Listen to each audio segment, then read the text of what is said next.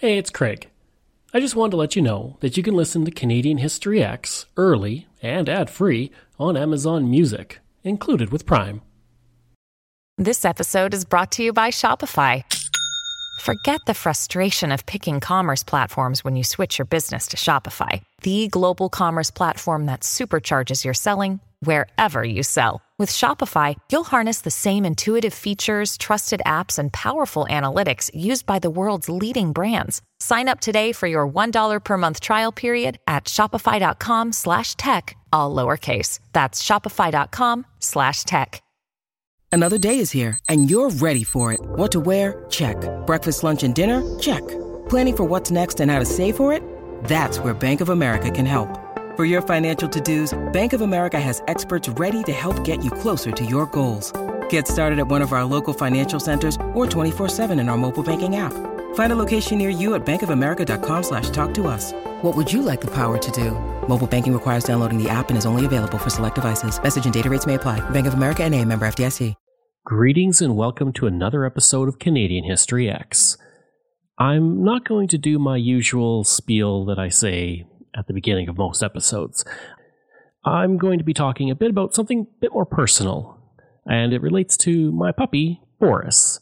Over the past month, I've noticed that his breathing has become a bit different. It's raspy, he's a bit out of breath more, and he tends to hack up his food a bit more while eating. So I took him to the vet, and I found that he has a uh, condition called laryngeal paralysis, which is the first stage of a neurological disease that's similar to ALS in humans, but Thankfully, that's slow moving and it's not really a concern until well down the road. But what is a concern now is the paralysis. And this is caused when abductor muscles in the larynx are not working properly and they're not expanding and opening for a deep breath. And so it's not a horrible condition initially, but it does mean that generally he would have one to three years left. Um, or in some cases, in more extreme cases, dogs only have a few months.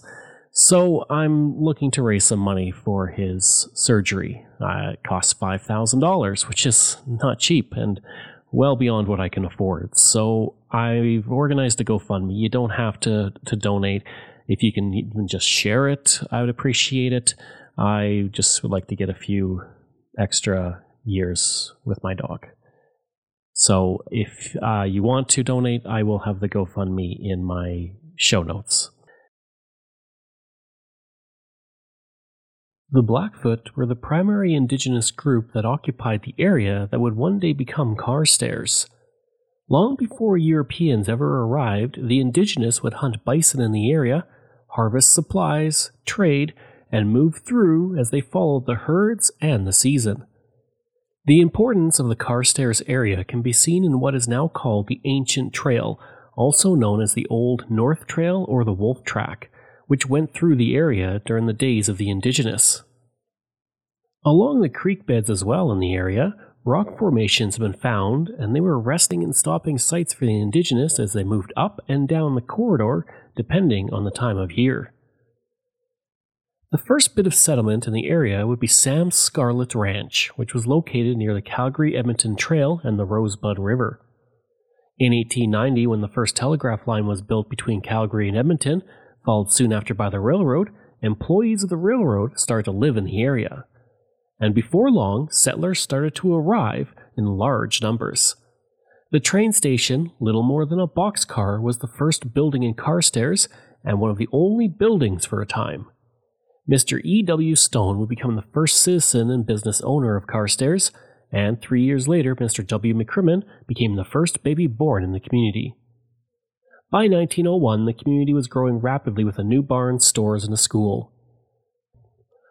During the First World War, various organizations organized themselves into the Soldiers of the Soil and spent the entire spring of 1918 planting every square inch of soil to help the war effort.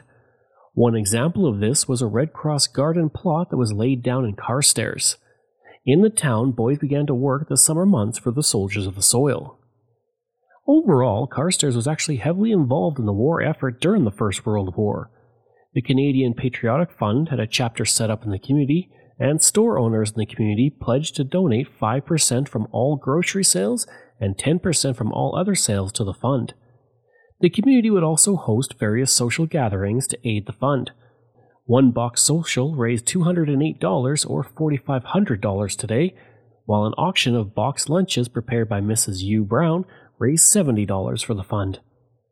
The United Farmers Association also held a concert which raised $215, and a group of girls created a Valentine's Day dinner raising $170 in the process. All this allowed the raising of $2,156 in 1917 alone, amounting to $38,500 today. A Mrs. Lucas would also form a chapter of the Ladies Patriotic Society in Carstairs.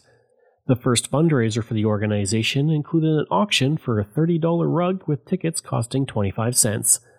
The fundraiser allowed the group to order $100 worth of material to be sewn from the Red Cross. The group also sent $25 to the Belgium Relief Fund, and a Mrs. King, a local teacher, collected a dollar and 60 cents from her students to give to the organization to buy Christmas presents for the soldiers. In its first year, the chapter of the organization was able to purchase 84 packages of tobacco, 6 boxes of chocolates, 5 boxes of gum, and 1 box of pipes to send to the soldiers. A chapter of the Soldiers' Aid Society in the community was also able to sew 634 articles of clothing, 36 bottle covers, 40 nurse aprons, 22 personal property bags, 178 handkerchiefs, 72 towels, 32 many tailed bandages, 6 day sheets, 4 pairs of pajamas, 4 bed jackets, 12 surgical caps, and 32 surgical stockings. I want to talk about the local history atlas. This was created by one of my listeners, Ben Woodward, and it's fantastic. It's this wonderful website where you can see a, a Google Maps image of Canada and you can visit all of the places in Canada. And within these places are my local history podcast episodes that you can listen to. And one of the great things about it is you can add to it. You can put your own pictures in, you can put your own information. It's creating this wonderful historical mosaic of Canada. And it's a wonderful website. Uh, I have the link in my show notes, but if you also want to visit yourself, it's atlas.digitalhistory.ca. And we can create this wonderful mosaic of Canada's history. All of us, you can learn about Canada's history. If you're going on a road trip, you can use this wonderful site to see where you're going and the amazing things that you can see. So be sure to check it out. When you need mealtime inspiration, it's worth shopping Kroger, where you'll find over 30,000 mouthwatering choices that excite your inner foodie. And no matter what tasty choice you make, you'll enjoy our everyday low prices, plus extra ways to save, like digital coupons worth over $600 each week. You can also save up to $1 off per gallon at the pump with fuel points. More savings and more inspiring flavors make shopping Kroger worth it every time. Kroger, fresh for everyone. Fuel restrictions apply. After the war, when Prohibition came into place in Alberta, Cardston found a way around it. In the community, there was something known as bee wine, which was available after the First World War during these Prohibition years. It was made from a packet of white pills called bees, which were placed in a quart sealer, three quarters full of water, and a bit of molasses, honey, or prune juice. The pills sank to the bottom, and as they swelled, a bubble began to appear on the pill. The pill then rose to the top where the bubble burst and the pill sank. This process was repeated over and over for three weeks. Once the pills had broken in half, the wine was ready and the pills were strained out. In that same community, there was also the dry squads of police officers that would destroy stills and alcohol when they found them. Often, the alcohol would never be destroyed, but would wind up being sold by members of the dry squad to family members and friends. By the 1920s, Cardston was booming. Wheat crops were averaging 38 bushels per acre, while oats were averaging 70 bushels. In the year 1923 alone, 231 cars of livestock were shipped out of the community. H.C. Beckner, manager of the Carstairs Cooperative Association, stated, quote, I believe that we can handle 90% of the shipping from this district. End quote. Carstairs was also dominating in sports around this time, including winning the Intermediate Hockey Championship of Alberta in 1919. Its baseball team was also doing quite well as well. In 1942, Carstairs decided to help like they had in the previous war. And while money and supplies would go to local organizations to help Canadian soldiers, the community actually set itself apart by helping the Russians as well. The Canadian Aid to Russia Fund were surprised when they received a check from the Carstairs and District Emergency Fund for $750, the largest donation the organization had ever received to that point. That amount of money would be about $13,000 today. John Ure of the Carston and District Emergency Fund would state, quote, When the war started, we realized that many demands for worthy causes would be made upon us. Conditions were good, so we stepped out and raised a pool of money when appeals come up, we make a donation right out of the pool without canvassing. End quote. The organization had also donated $500 to the Queen's Canadian Fund for British air raid victims, $500 to the War Services Campaign, and $200 to the Greek Relief. I'd like to take a break away from the episode for a second to talk about Xplornet. I spent most of my life living in rural areas in Canada, and I remember the days of dial up internet and spotty high speed service. For the past three years, I have been a customer of Xplornet, and I can honestly say that it is the best rural internet I have ever had. My job as a podcaster means I spend a lot of time researching online, interviewing people over Zoom, and uploading content. Through it all, Xplornet has provided me with excellent service. When I'm not working, I enjoy streaming content on several streaming platforms and even doing some online gaming with a friend in Ontario. Xplornet allows me to do all of that with ease. Right now, they offer up to 50 megabits per second on their new LTE network with unlimited data. Their service has only become faster and better since I first signed on. Today and beyond, Xplornet is investing in building and upgrading the network at a rapid pace. Xplornet is rural, and that is their route, and that is their focus. For more information about rural internet options in your area, go to xplornet.com or call 1 866 285 2253. In 1950, Carstairs came together to build a new arena for the residents to enjoy. The arena would cost $38,000 to build, or about $469,000 today. The amazing thing about this building, which took three years to construct, was that residents were able to pay for it completely in a short period of time. As well, costs were kept down by having 30 volunteers from the community work on the structure under the supervision of a contractor from Calgary.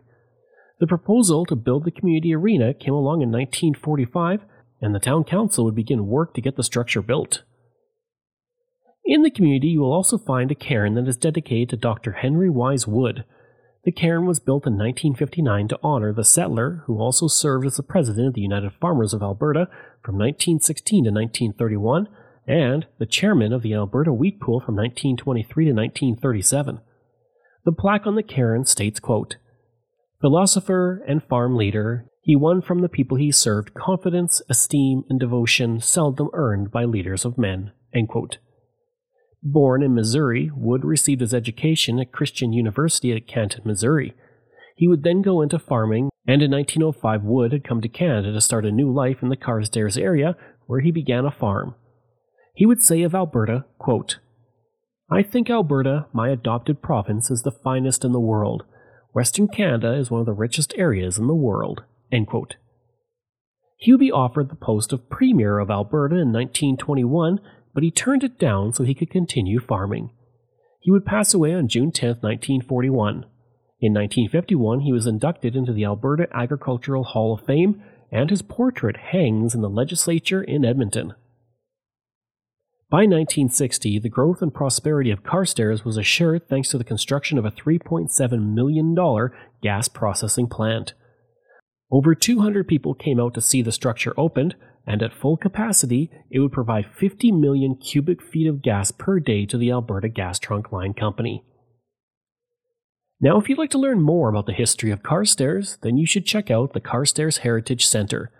The goal of the center and museum is to collect, preserve, record, and interpret objects and materials relevant to the history of the area from the years of the Indigenous to the present day. Not only a museum, it also serves as the community's visitor information center. The Carstairs and District Historical Society itself was formed in 1986 with the goal of turning the Knox Presbyterian Church into a community museum.